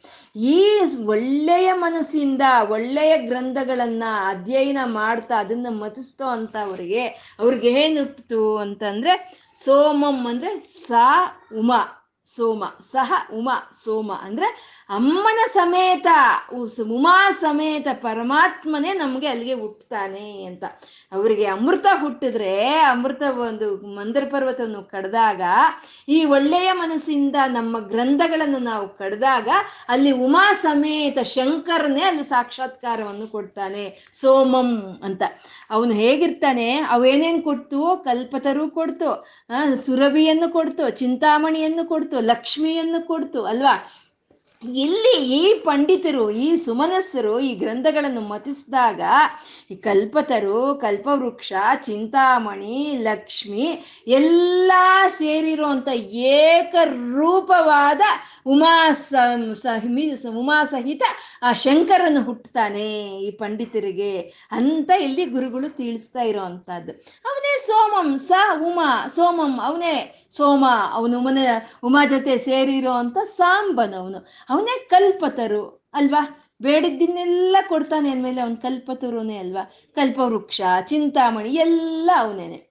ಅವ್ರಿಗೇನೋ, ದೇವತೆಗಳಿಗೇನೋ ಕಲ್ಪತರು ಬೇರೆಯಾಗಿ, ಕಲ್ಪವೃಕ್ಷ ಬೇರೆಯಾಗಿ, ನಂದಿನಿ ಬೇರೆಯಾಗಿ, ಚಿಂತಾಮಣಿ ಬೇರೆಯಾಗಿ ಬಂತು.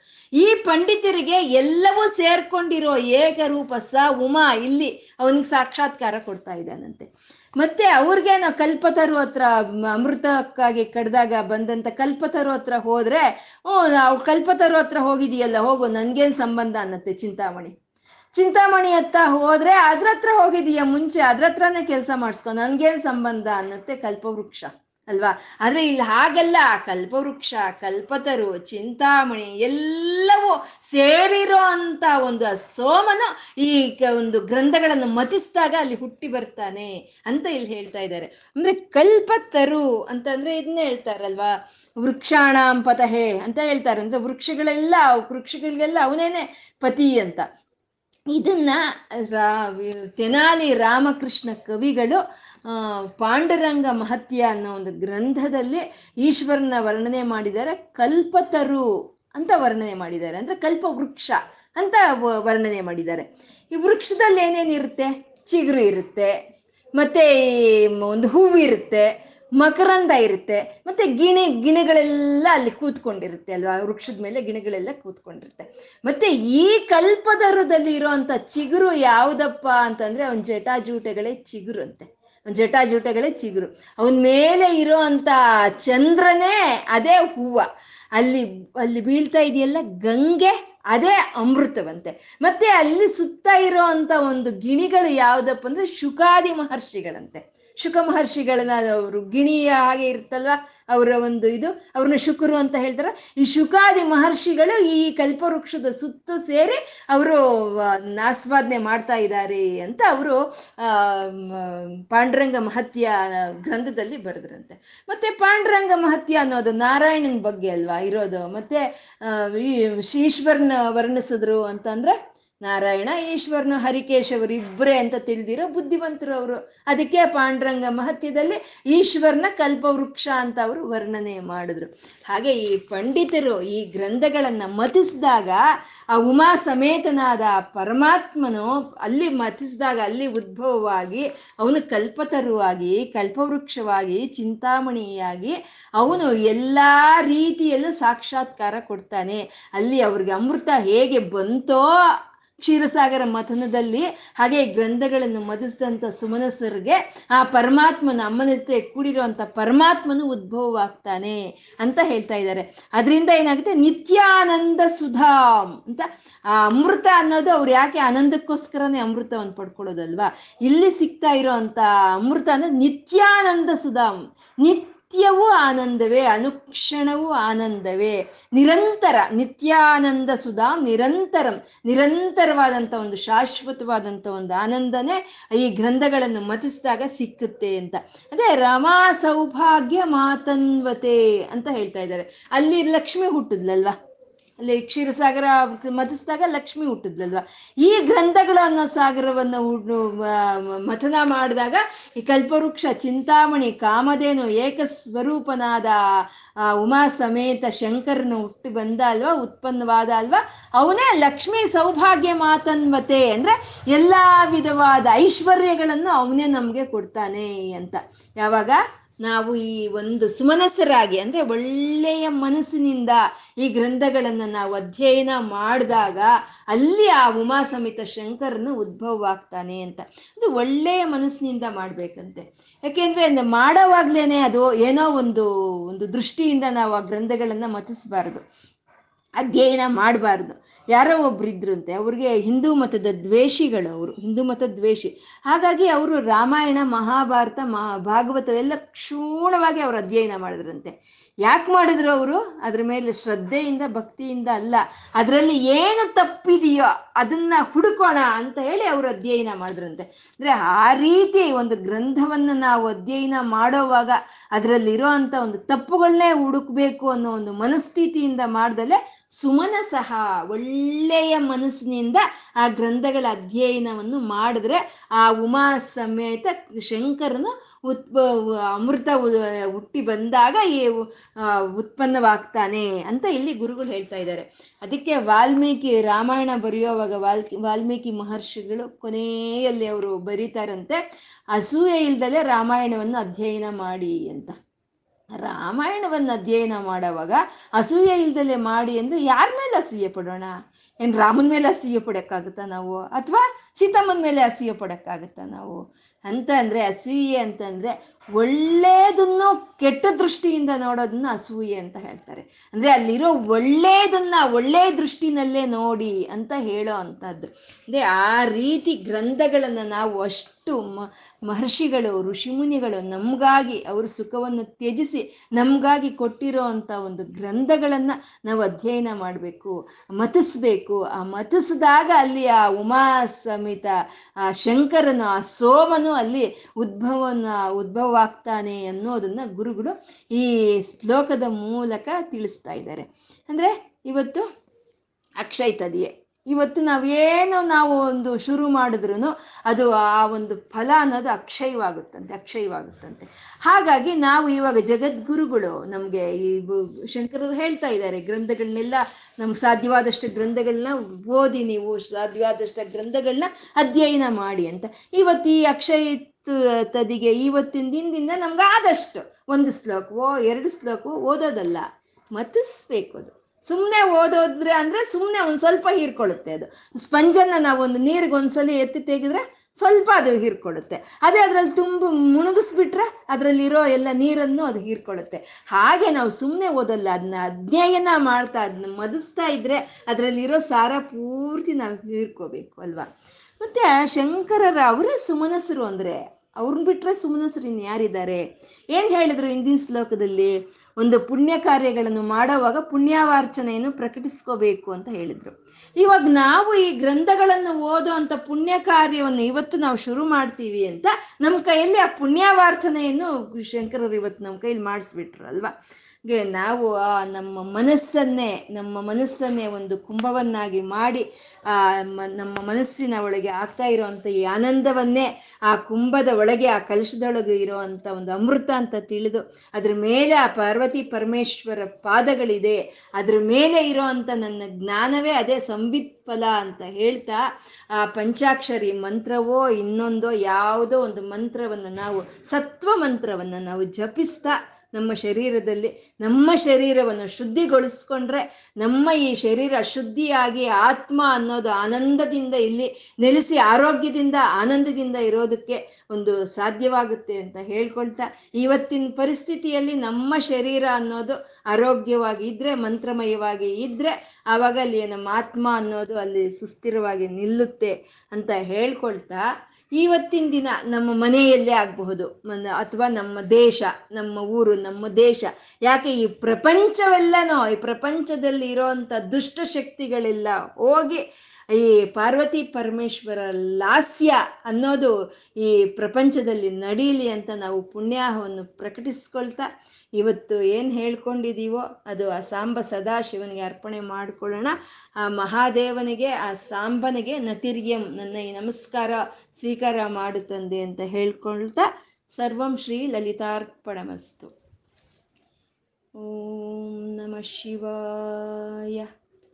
ಓಂ ನಮಃ ಶಿವಾಯ. ಓಂ ನಮಃ ಶಿವಾಯ.